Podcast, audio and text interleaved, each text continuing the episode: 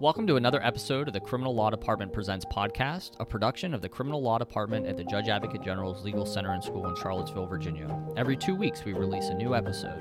Today, we're going to have a conversation about a recent opinion from the Court of Appeals for the Armed Forces. Please note that these episodes may contain facts and circumstances surrounding criminal trials. Listener discretion is advised. Rise. Hear ye, hear ye, hear ye. The Honorable United States Court of Appeals of the Armed Forces is now open and in session. God save the United States of America and this honorable. Hello, and welcome to another episode of the Criminal Law Department Presents podcast. This is Lieutenant Colonel Dave Seagraves, United States Marine Corps, and with me I have Major James Barrett, United States Army, brand new.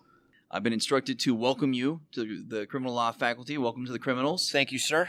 Uh, an auspicious position. He has taken over the portfolio for Major Steve Dre, as the listeners probably know from a lot of our different podcasts. Unreplaceable. I can't replace that man.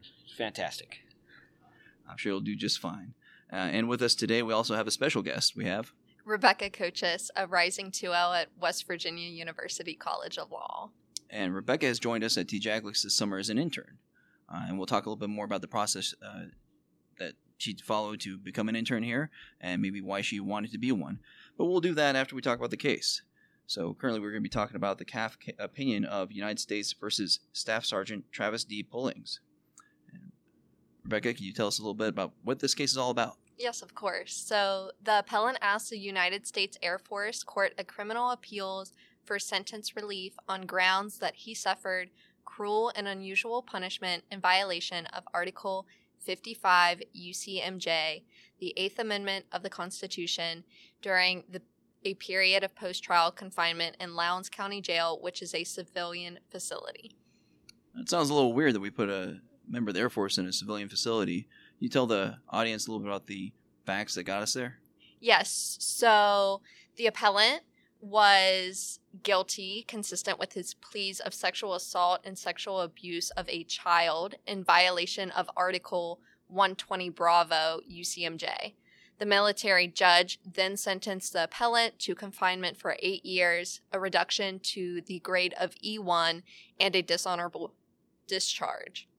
So, following his sentence, the appellant was then confined in the Lowndes County Jail, which is a civilian confinement facility in Lowndes County, Georgia. So the Air Force pays Lowndes County Jail to detain military personnel who are awaiting transfer to a military penitentiary serving a sentence where a transfer to a military facility is impractical or being held for pretrial confinement. And it, you know, this case comes to us because there wasn't the nicest place. Correct. Can you tell us a little bit about what he said was wrong with Lowndes County Jail? Yes, so the appellant filed a complaint to the LCJ officials about the sanitary conditions of his confinement. He also claimed that he didn't have any edible food, drinkable water. There were multiple sanitary living condition concerns, as well as he was not receiving his prescription medicine and adequate med- medical care. Now, this is supposed to be for a temporary holding place while he's awaiting transfer somewhere else. Uh, eventually, we find from the, the opinion that it was actually about eight months he was there. Correct. Very well. All right, so what issues did the CAAF grant? So the CAAF looked at two different issues. Can the decisions of military personnel satisfy the deliberate indifference aspect of the cruel and unusual punishment test when they repeatedly send military inmates to a local civilian confinement center with a history of inhumane living condition for inmates? And they also looked at if the appellant suffered cruel and unusual punishment for 247 days and nights at Lowndes County Jail. So, what would you say are the important points of the opinion here? So, the appellant did not raise the conditions of his post trial confinement in any post trial submissions to the convening authority. So, the issue was not raised by materials in the record. In Eighth Amendment issues, you've got two cases previously decided by the CAAF. You've got U.S. versus Pena, 64 MJ 259, and you've got U.S. versus Erby, 54 MJ 476, in which the court has reviewed outside matters of the record to establish Eighth Amendment claims by an appellant.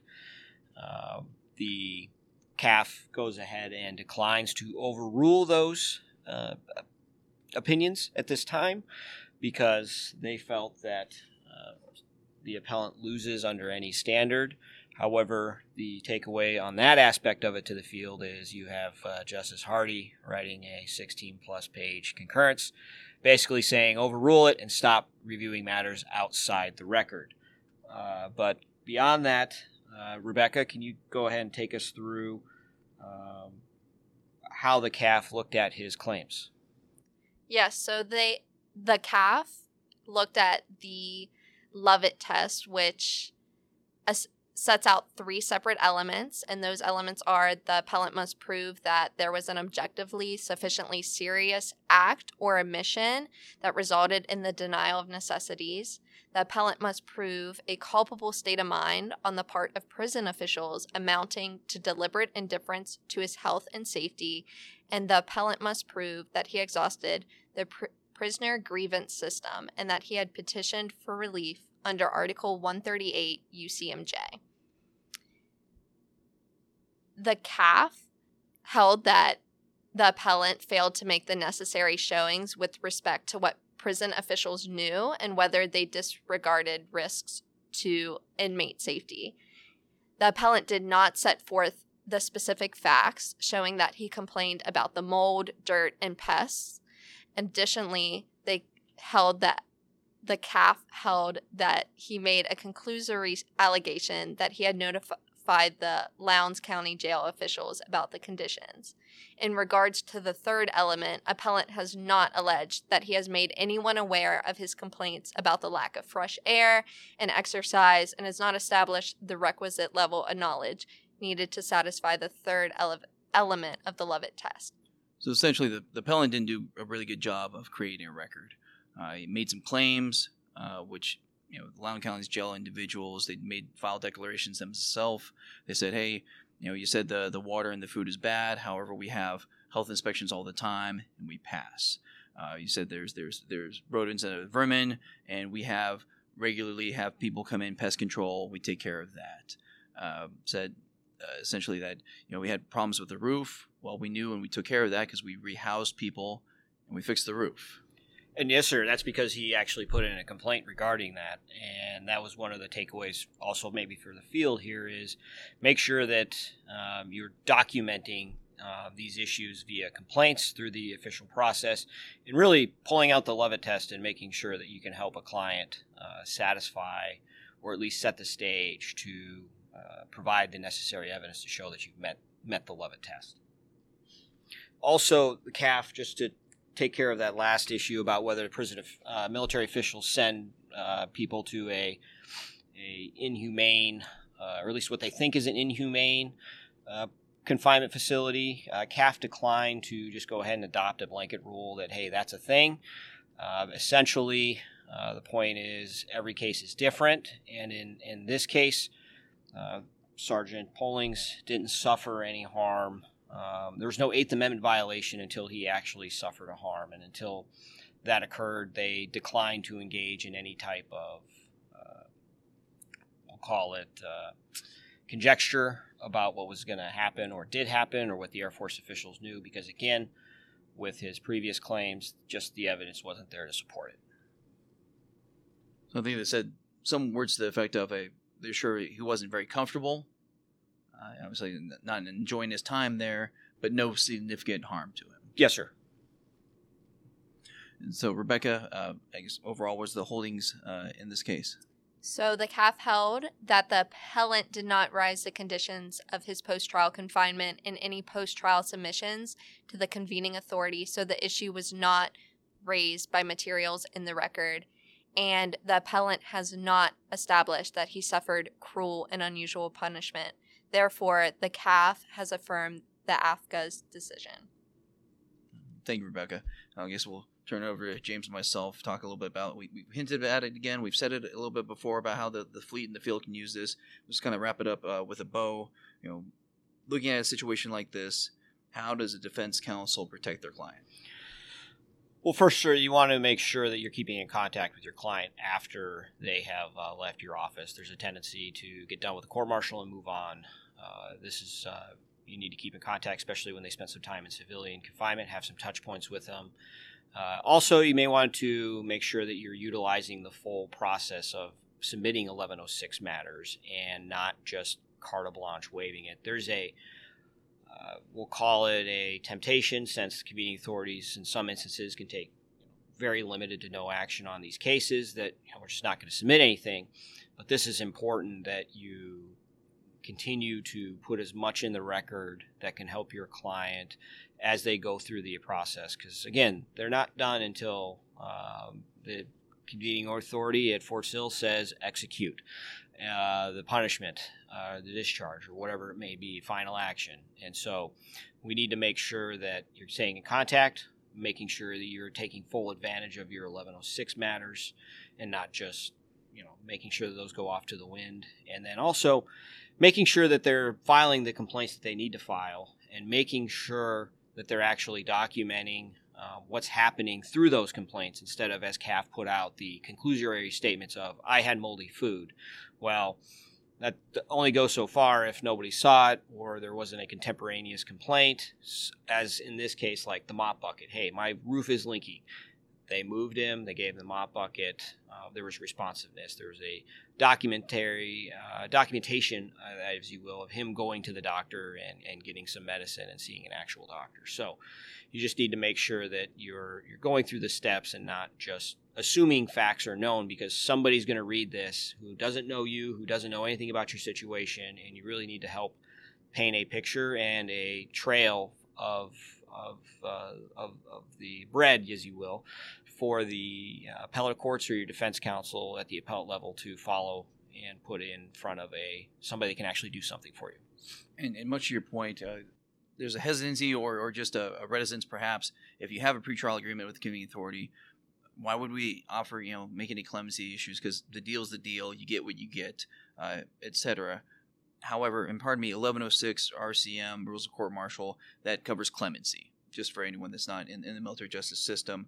Uh, so you have the right to you know offer clemency matters to be considered in clemency. You normally have 10 days for good cause. You can extend it another 20 days. Uh, but with the, the touch points that James is talking about, they could have developed a little more information like, oh man, this is a really bad place. Uh, let's at least raise this issue. If it's a temporary thing, let's let's get the ball rolling so we can get out of here, type of thing.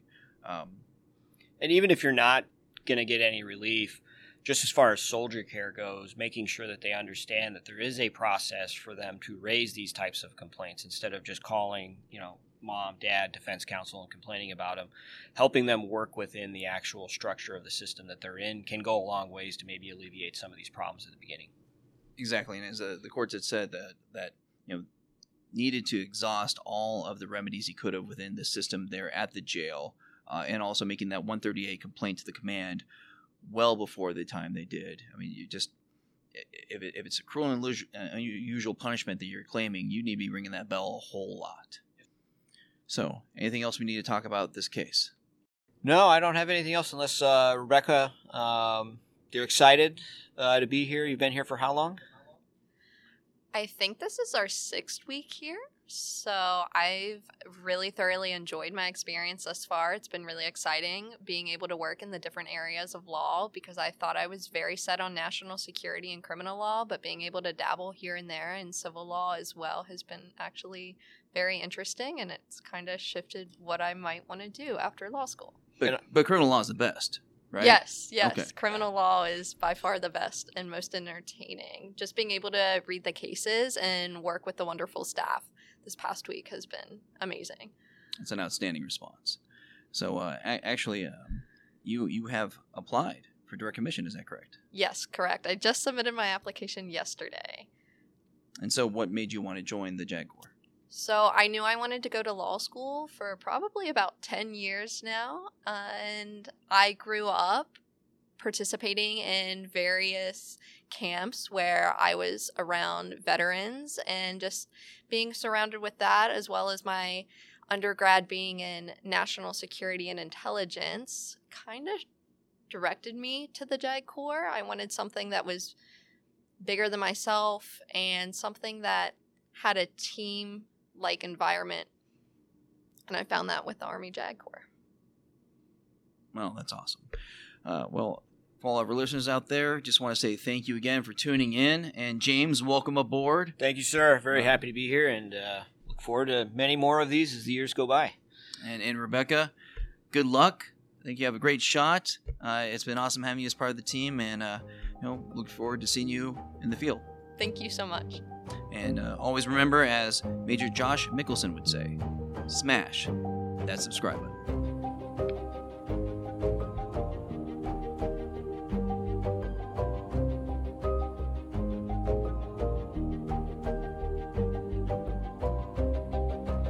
Thanks for joining us today for another episode of the Criminal Law Department Presents podcast. If anything you heard sparked a thought, we'd love to connect with you. Your comments help us create better future content for the field or the fleet.